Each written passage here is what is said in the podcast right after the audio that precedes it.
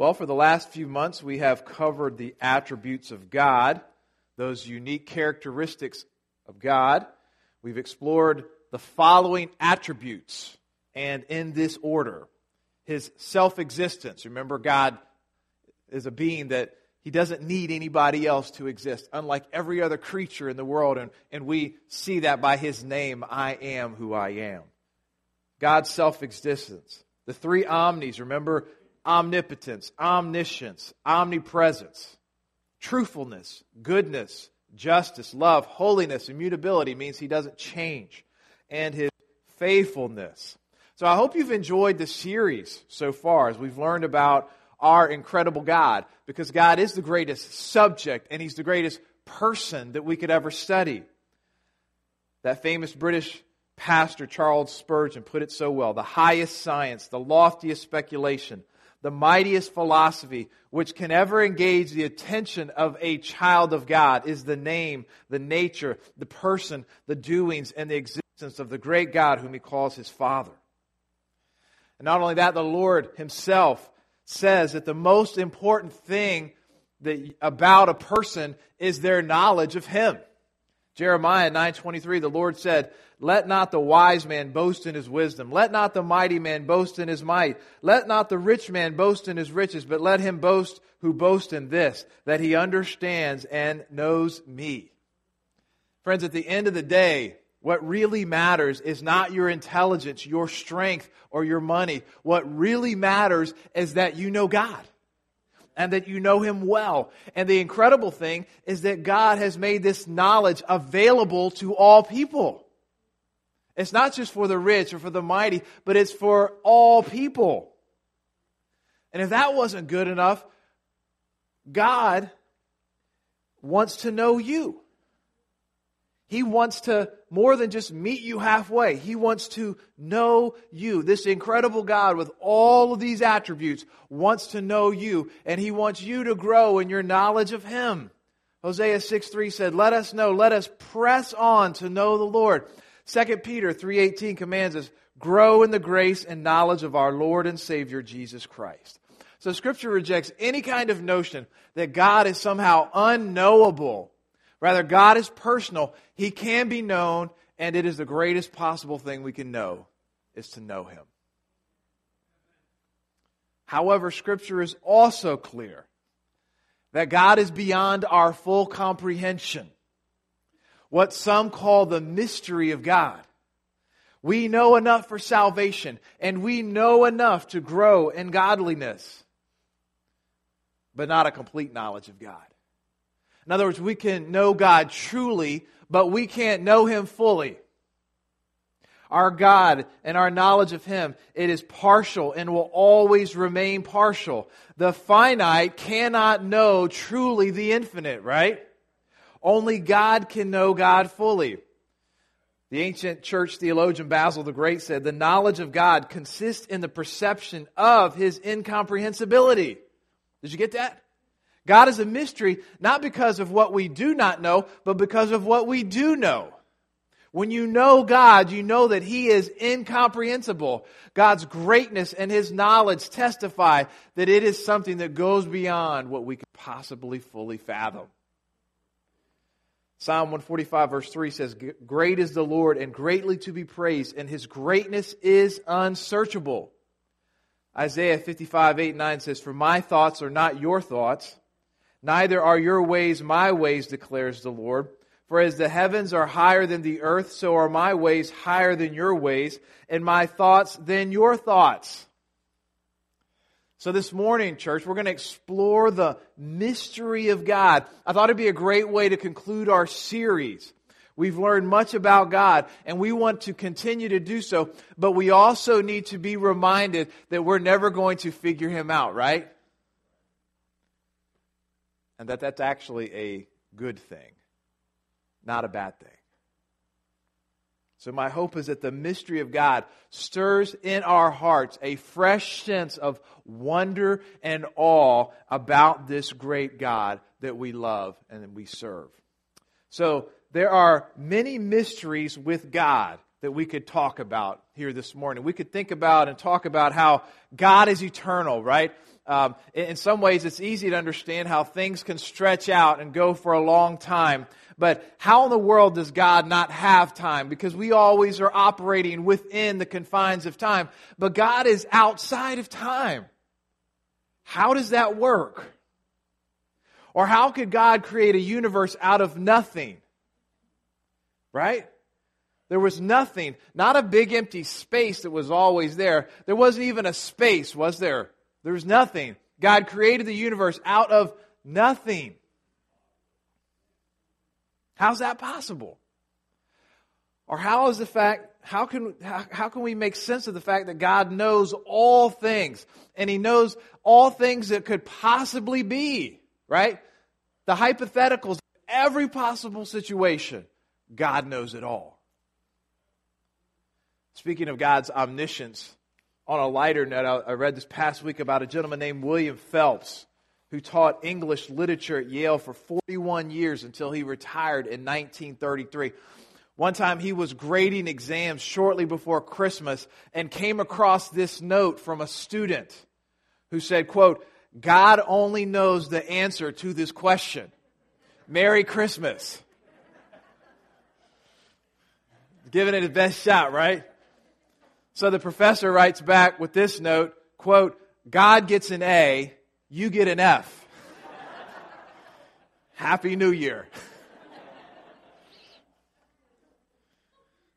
God knows it all. So many things we could talk about. But for the sake of time, let us focus briefly here this morning on three great mysteries of God. Three great mysteries of God. Things that just blow our minds. Or as the rabbit said from Winnie the Pooh, a mystery of the most mysterious kind. Something that is just beyond mystery. These are the great mysteries that we could point to when it comes to who God is. The first is the mystery of the Trinity. The mystery of the Trinity. The Trinity is this foundational belief that we have within Christianity that God exists as one divine essence in three persons. The word Trinity doesn't appear in the Bible, but the teachings that encompass the doctrine are found in Scripture and was clearly affirmed by the earliest Christians and then hammered out in later years by creeds of the church, like the Apostles' Creed and the Nicene Creed. Now, to clarify, this belief of one divine essence in three persons is not a contradiction. A contradiction means that two statements categorically deny one another. The statement that God is one essence in three persons is not a contradiction. A contradiction would be to say that God is one essence in three essences, or God is three persons in one persons. The belief in the Trinity doesn't affirm those things, so it is not a contradiction. Instead, what, people, what some people will call it is a paradox, something that is a seeming contradiction, but isn't actually a contradiction at all. In other words, it's a mystery. It's a mystery. And that's why it is impossible to explain fully the Trinity by using analogies that we like to do sometimes, right? We take human things, human experiences, or things in nature like a shamrock, and we use them to try to understand the Trinity. There's nothing wrong with that, and it might help us get a little bit down the road, but at the end of the day, all those analogies fall short, don't they? All right, emphatic back there. They do fall short. We can, right? And we should grow in our understanding of the Trinity, but we're never going to understand our triune God. The famous evangelist and theologian John Wesley said, quote, Bring me a worm that can comprehend a man, and then I will show you a man that can comprehend the triune God. The Trinity is a great mystery. The second great mystery is the incarnation.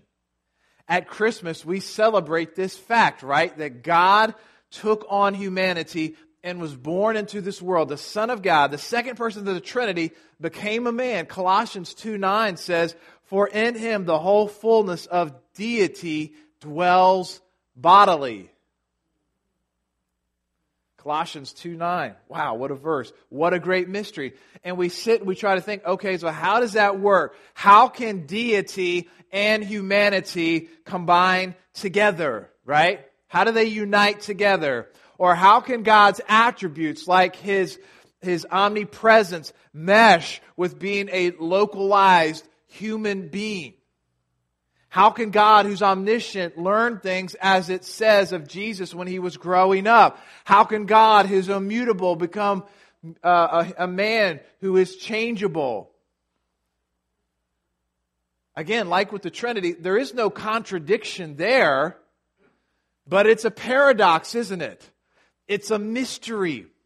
In one of his hymns, Charles Wesley, the other brother, said, Our God contracted to a span, incomprehensibly made man. The incarnation is a mystery, isn't it? It, it, it defies our understanding to a complete degree. But yet, it is a mystery that the church has embraced from its founding. And in fact, it embraced so strongly and so fully that the church was willing to die for the belief that Jesus was God in human flesh. The persecutors would come along and just say, hey, all you have to do is to deny this belief and you're fine. We'll let you go. You won't go to prison. You won't die. But yet, the church was convinced that Jesus is fully God in human flesh. And as persecution finally kind of abated in 325, when there was the opportunity, the church leaders crafted the Nicene Creed as leaders gathered from all over the Roman Empire to express their belief in the incarnation. And they wrote, We believe in one Lord Jesus Christ, the only Son of God, begotten from the Father before all ages, God from God, light from light, true God from true God, begotten, not made of the same essence as the Father. Through him all things were made for us and for our salvation. He came down from heaven and he became incarnate by the Holy Spirit and the Virgin Mary and was made human. The incarnation is a great mystery. Would you agree? How about one more? The third great mystery is God's sovereignty and human responsibility. On one hand, Scripture clearly teaches that God is sovereign over all things. Psalm 135, verse 6 says, Whatever the Lord pleases, He does in heaven and on earth, in the seas and all deeps. Ephesians 1.11 says that God works all things according to the counsel of His will. In his great book about God's attributes, A.W. Pink said, being infinitely elevated above the highest creatures. He is the most high Lord of heaven and earth, subject to none, influenced by none, absolutely independent. God does as he pleases, only as he pleases, always as he pleases. None can thwart him, none can hinder him. God is sovereign over all things, past, present, future. He's sovereign over humans and angels. But on the other hand, Scripture clearly teaches human responsibility, right? God doesn't coerce human choices, but we make them according to our choices, don't we? He didn't force you to come to church this morning. You chose to come to church.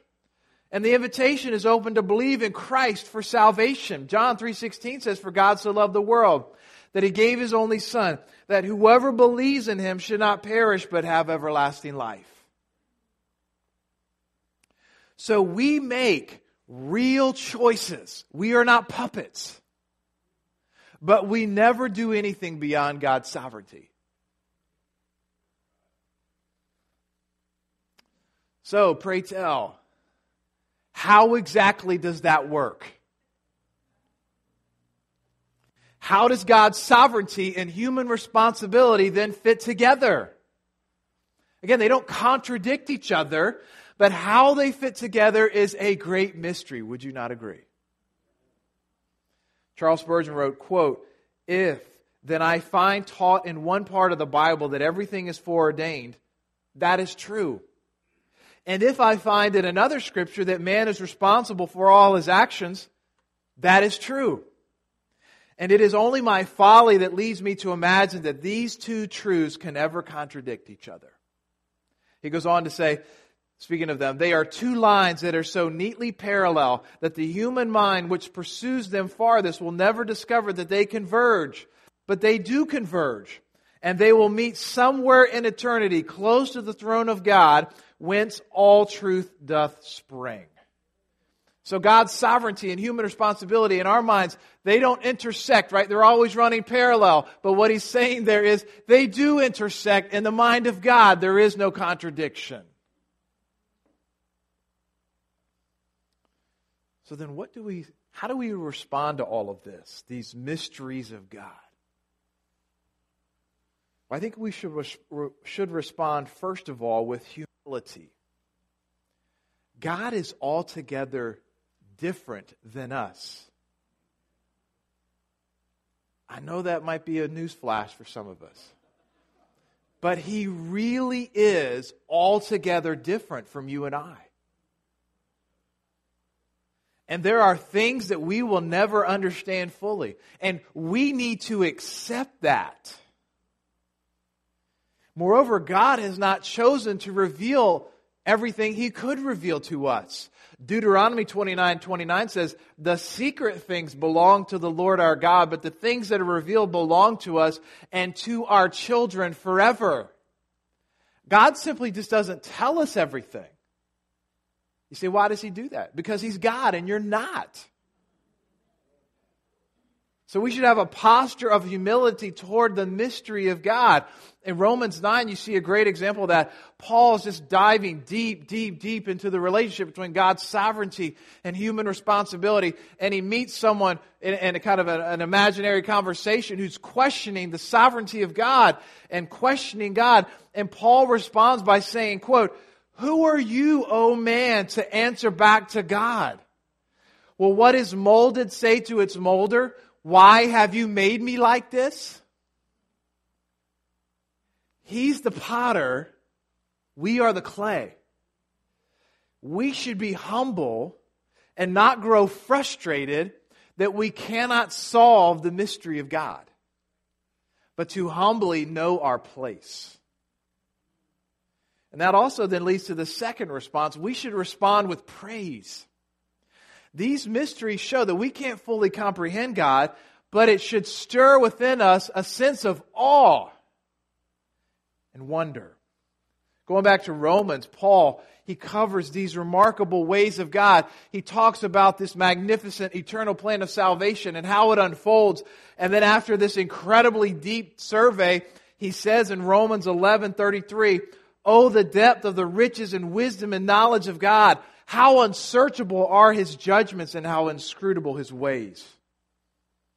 See, friends, Paul was perhaps the greatest theologian. God revealed so much to him. But you know what it made? It, what, what it did for Paul is that it didn't make God smaller, it made God larger. Does that make sense? The more he learned, the more he realized, and, and I agree with that, the more you learn about God, the more you realize you don't know the more you realize the infinite chasm between God and mankind. Each step that you take in knowing more about God, every step that you take, you realize the horizon just got broader, didn't it?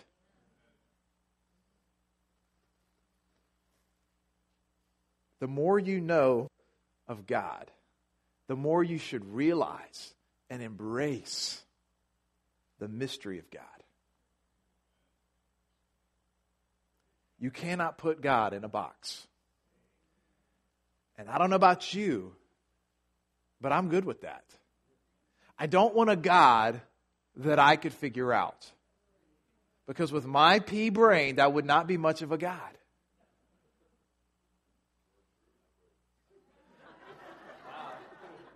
Fair enough. Fair enough. Well, here's someone who didn't have a pea brain, the great Augustine, theologian. He said, We are speaking of God. Is it any wonder if you do not comprehend? For if you comprehend, it is not God you comprehend.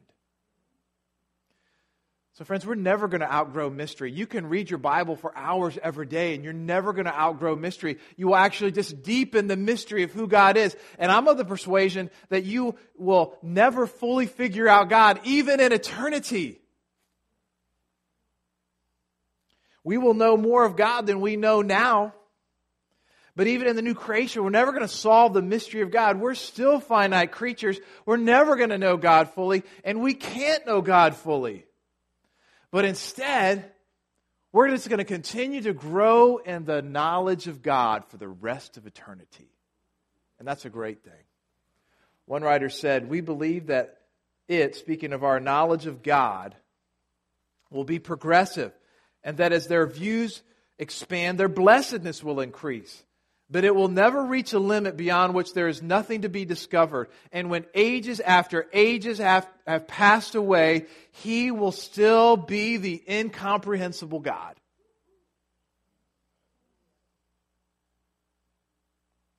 Now, as we close, I want to close by discussing a topic related to the mystery of God, but it's distinct in its own way. And that is what many call the hiddenness of God. The hiddenness of God. This topic focuses on God, how why he doesn't make himself more clear that he exists. He know, we know that he has the power and the knowledge to do so, but why does he not reveal himself so that everybody believes, right? Skeptics will point that out and say, well, then God doesn't exist. Even Christians if we're honest, have times when God seems distant, right? He doesn't answer prayer. He allows really hard trials. Ever feel like that sometime? God seems distant? It's a mystery, isn't it? So, what can we say to kind of counter the objection of the skeptic and also help us in those moments when God does seem hidden? Let me give us three things just to help us along here. First is this that God does give sufficient knowledge, revelation of Himself. Scripture is very emphatic that God has revealed and has given ample knowledge of Himself to humanity. Romans 1 18 to 20 teaches that God plainly reveals Himself through creation says there, For the wrath of God is revealed from heaven against all ungodliness and unrighteousness of men, who by their unrighteousness suppress the truth. For what can be known about God is plain to them, because God has shown it to them. For his invisible attributes, namely his eternal power and divine nature, have been clearly perceived ever since the creation of the world and the things that have been made, so they are without excuse. So through creation, we perceive the existence of God very clearly and certain attributes. Romans 2 goes on to talk about how we have a knowledge of God through this moral compass that He has put in every person's heart, this knowledge of good and evil. And we know those things because they come from God. We also see the life and events of Jesus were done public, right? They weren't hidden so that all could see and learn about them. So internally, externally, God has given sufficient revelation of himself, regardless of what a skeptic might say. Here's the second thing I would say. The chief issue, though, is the condition of our hearts, not the amount of evidence. Evidence can persuade some who were open, but for some folks, it's not going to persuade them no matter what they are told or seen. Scripture gives a lot of accounts of people who have powerful revelations of God, and it still doesn't affect them. The wilderness generation, right, in the book of Exodus, encountered incredible things of God, but continued on complaining of God and grumbling about God. In Jesus' day, people saw unprecedented miracles, right? But yet, for, for many, they missed the whole point. They just wanted to have that need met, to have a, a physical healing or to have food. They missed the whole point of who Jesus really was. And of course, many of the religious leaders witnessed these signs and they just flat out rejected Jesus. Mark 3, Jesus heals a man in the synagogue who had a withered hand. It says immediately after these words, the Pharisees went out and immediately held counsel with the Herodians against him, how to destroy him. Jesus says in Luke 16 31, if they do not hear Moses and the prophets, neither will they be convinced that someone should rise from the dead. Did you get that? So, yeah, it, it, rising from the dead might be greater evidence, but they're not even interested in what Moses has to say. Then they're not going to be interested in what someone does if he rises from the dead. So the point is, is that if your heart is hard, just having more evidence isn't necessarily going to convince you, is it? The chief issue is the condition of our hearts, not the amount of evidence.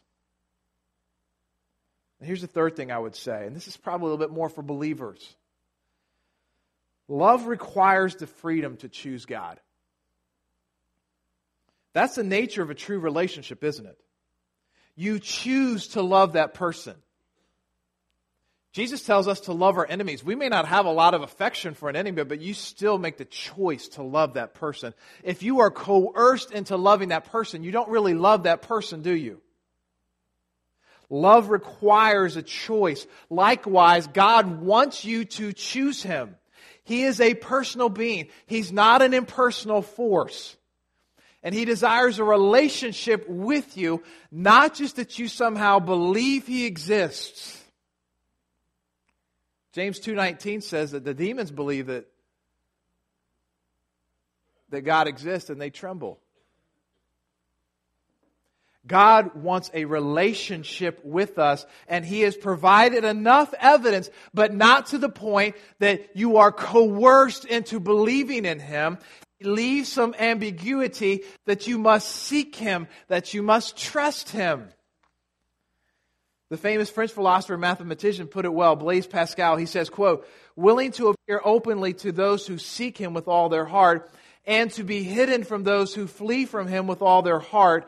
God so regulates the knowledge of himself that he has given indications of himself, which are visible to those who seek him and not to those who do not seek him.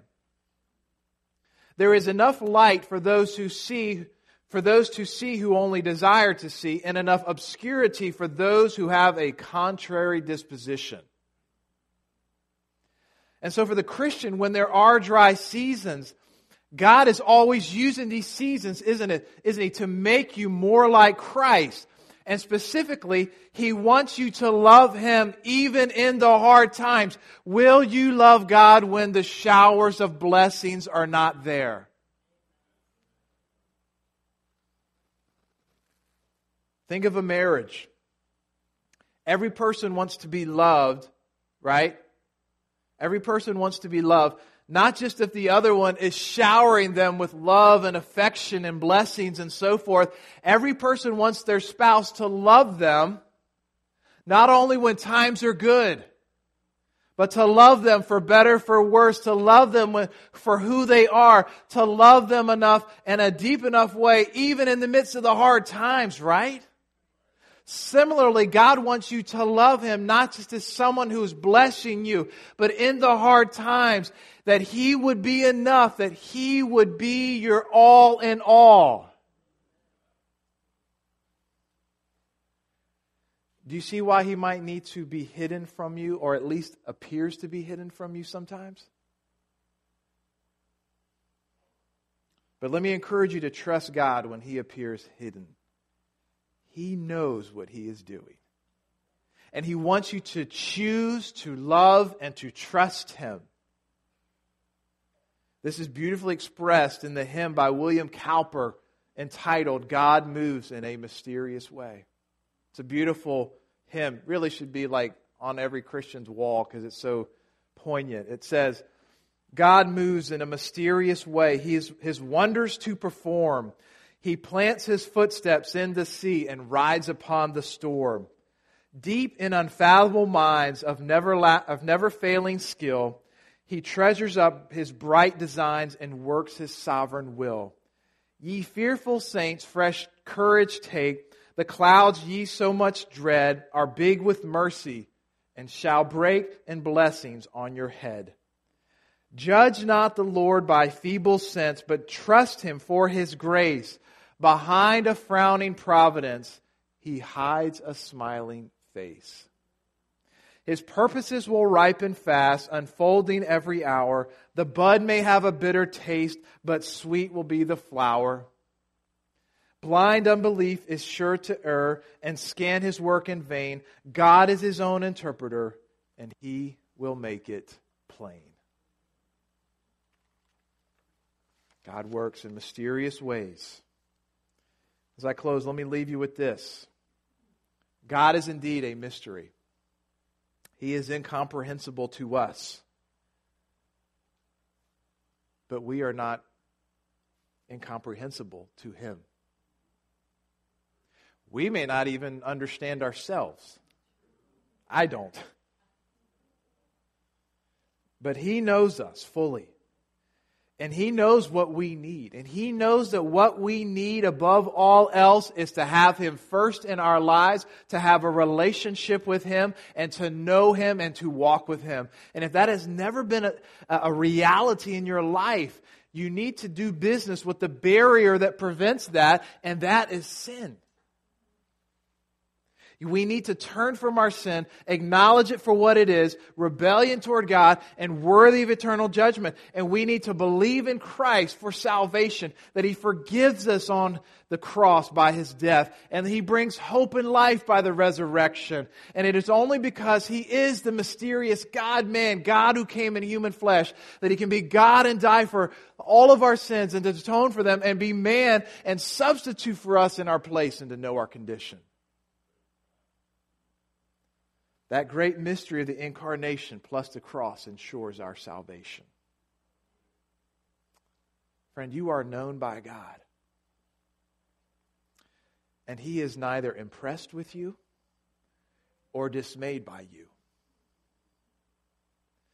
God will accept you if you accept Christ, the mysterious, incarnate Son of God, whom we celebrate at Christmas time who died on the cross for you. May you walk in faith today and take his hand and be his follower, and you will never regret, and you will spend the rest of eternity basking in the mysterious, glorious light of our great God. Let us pray.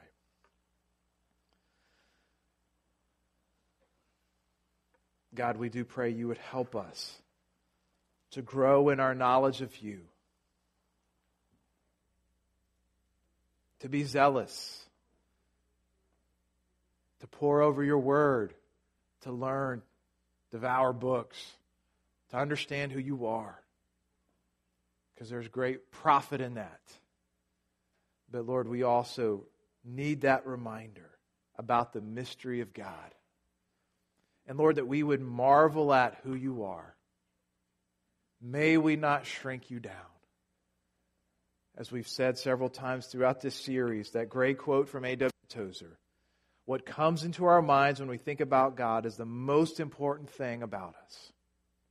God, we pray that you would fill each heart and mind this morning with a sense of awe and wonder over who you are. And Lord, I pray for us when there are times when we, when we are honest with ourselves that you do seem hidden from us. We pray that we would be reminded that you are not, that you have your purposes. And Lord, that we would continue to seek you. We trust with great confidence those words in Jeremiah 29 13. You will seek me and find me when you seek me with all your heart. And we thank you for the love of God shown in Christ who has blazed that trail straight to the throne of God. And it's based on who he is and what he has done that we have confidence in you.